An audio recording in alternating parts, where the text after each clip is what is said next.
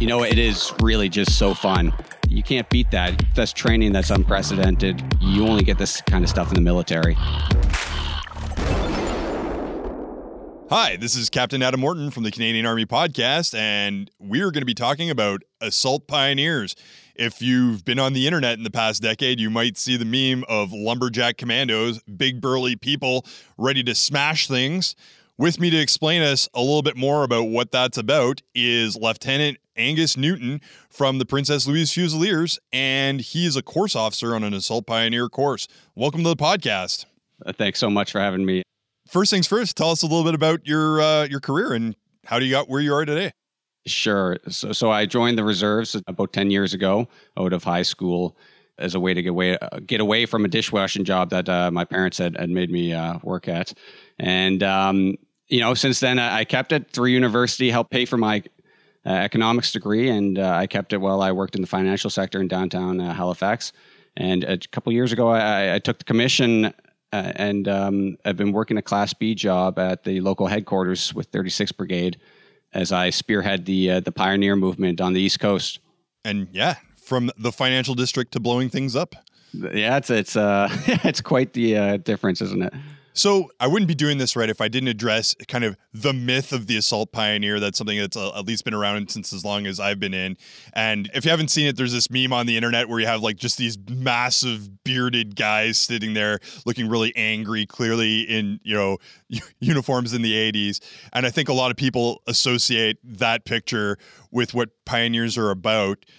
Tell us a little bit about what the role of assault pioneers is. Sure. Yeah, and that, that uh, that's that's a picture that I've seen circulated often too. It's it's pretty funny, but we are technical tradespeople who who provide the infantry with uh, capabilities that formerly were exclusively held by the combat engineers. So some people call us light engineers, but um, so we have now taken back some of those skill sets and uh, we we apply them to the dismounted infantry context. So, so we're organic to the infantry. We're infanteers first, uh, but we provide these skill sets for greater mobility and counter mobility and, and, and to provide the commander with flexibility on the battlefields. So, to summarize, we're like light engineers, and um, it's a new skill set and uh, one that, well, I should say relatively new, but we used to have it in the 90s, and uh, now we're bringing it back. Can you talk maybe a little bit to why it went away and why it's time to bring it back? You know, I can't really speak to why it went away. Um, I'm sure there are, there are reasons, but uh, what I do know is that the Commander Canadian Army saw its value in, in bringing it to the reserves as well as the uh, regular force as a means to strengthen the Army reserves and, and bolster recruitment, and as well as to increase our operational capabilities and our ability to support the regular force overseas. And um, so far, it's been a success. And uh, hopefully, at the conclusion of this this course that we're running, uh, we'll have a, a, platoon plus of soldiers that are, are eager to uh, support the regular force overseas uh, on ongoing operations. So, from what I understand from what you explained so far, you know, if you consider your average infantry section or platoon, you've got let, let's say 45 or so soldiers, and within that that group you need certain capabilities. And if you consider like for example the role of the medic uh, you'll have a medic attached there to provide medical assistance but sometimes one person isn't enough or there's no availability. So maybe you have uh, at the section level you have uh, some tactical combat casualty care soldiers who have an extra level of medical training to support your medics. And it would seem that the assault pioneers kind of also bridge that gap between having an actual engineer attached in and kind of engineering ish assets included in your infantry platoon to get things done. Yeah, you, you nailed it because um, the engineers they do everything and they're so overtasked as it is that uh, you know having the pioneers at the local level organic to the infantry battalion it provides us the ability to to work in the close fight without relying on the engineers. So as infanteers, we're fixated on you know the close range fight. We're, we're at the 300 to 600 meter. So as pioneers, we can provide the commander with the flexibility to say breach a man-made or, or natural obstacle that we would have otherwise relied on the engineers for. So, can you break down maybe a little bit more what uh, your baseline assault pioneer training looks like and the individual skill sets that you work on? The basic assault pioneer course is a five-week course that uh, involves theory and practical lessons on everything from hand tools to, to the use of demolitions in the infantry. Uh, so it's a very encompassing course uh, with many different skill sets that the soldiers are expected to learn and master and uh, to be able to employ at the dismounted infantry uh, company context. And what do the average training exercise look like as part of that process?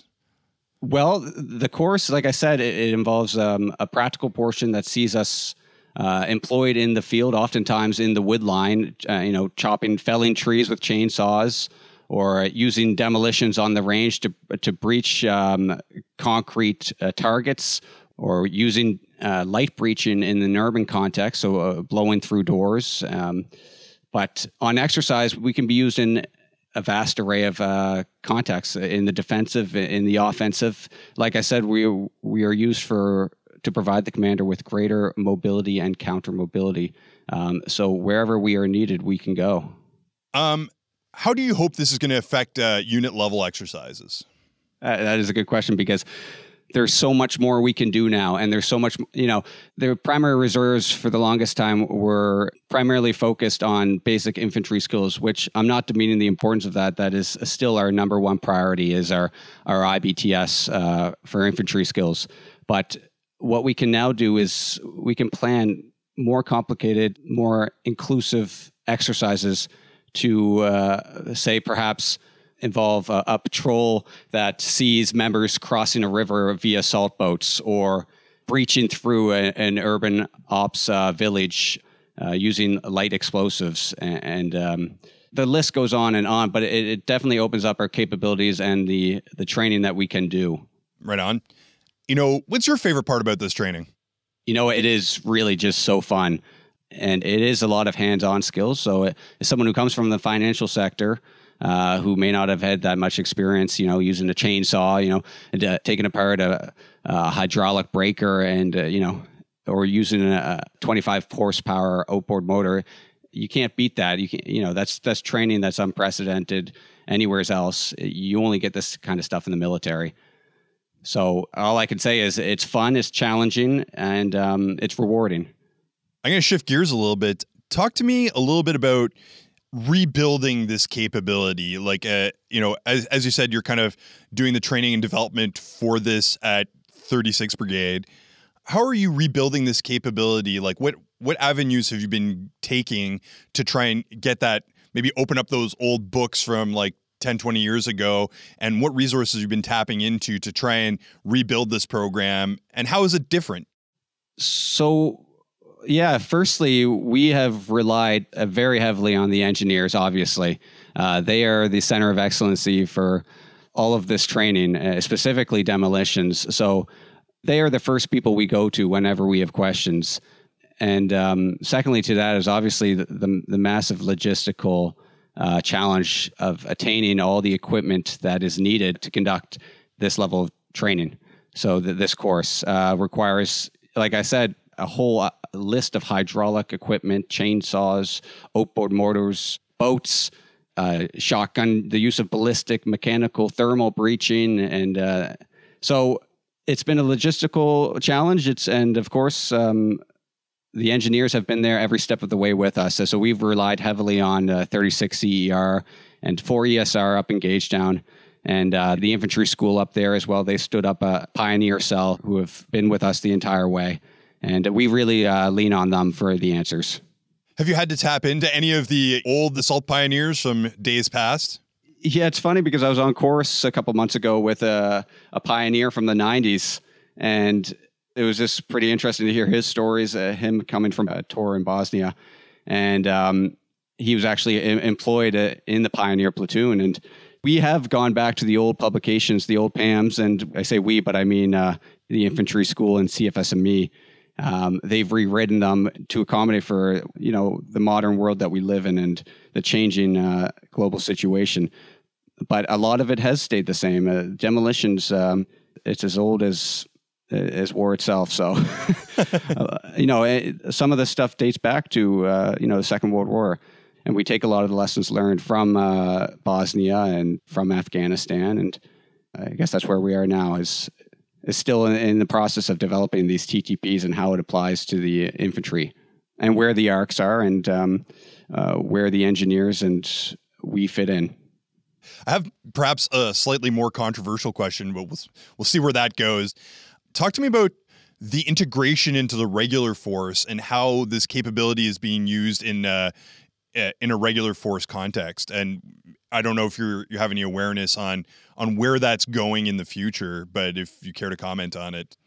Yeah, just uh, make sure you blurb out my name at the end of this. no,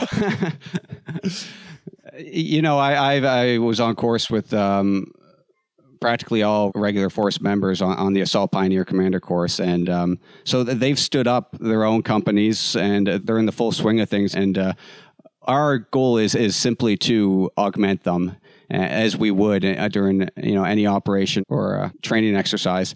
Uh, we're there to provide that extra twenty percent, you know, and um, that's our goal is to get to the level that uh, they feel comfortable in taking us, and that's why we're striving hard to train our guys as hard as possible and to the level that we feel is is needed to go overseas and uh, work with the regular force. But we're confident. So, as you're developing this capability, that capability being developed and integrated into the regular force? And what role does the regular force have in developing the assault pioneers as well? So the commander has given us an FOC date of 2021. Ooh, explain FOC. It's uh, full operational capability by 2021 is is our goal, and and our goal is to be able to augment the uh, the Reg Force battalions and to support their pioneer companies that they are now standing in the process of standing up. Uh, I know 22 Van Doos, they're on uh, deck next to uh, to go overseas, whether that's in Iraq or uh, or Latvia. I'm not sure, but um, for Vandu, for example, they're they're sending uh, Section Plus to them of their pioneers, and and um, we're looking forward to uh, providing the same support to our Reg Force Battalion. So our goal is to make sure that we have the requisite members trained to the level that we feel comfortable sending overseas with uh, with our Reg Force counterparts. So do you have any good stories or experiences as you've been going through this whole process of developing uh, this capability from I won't call it from scratch, but more more or less from scratch?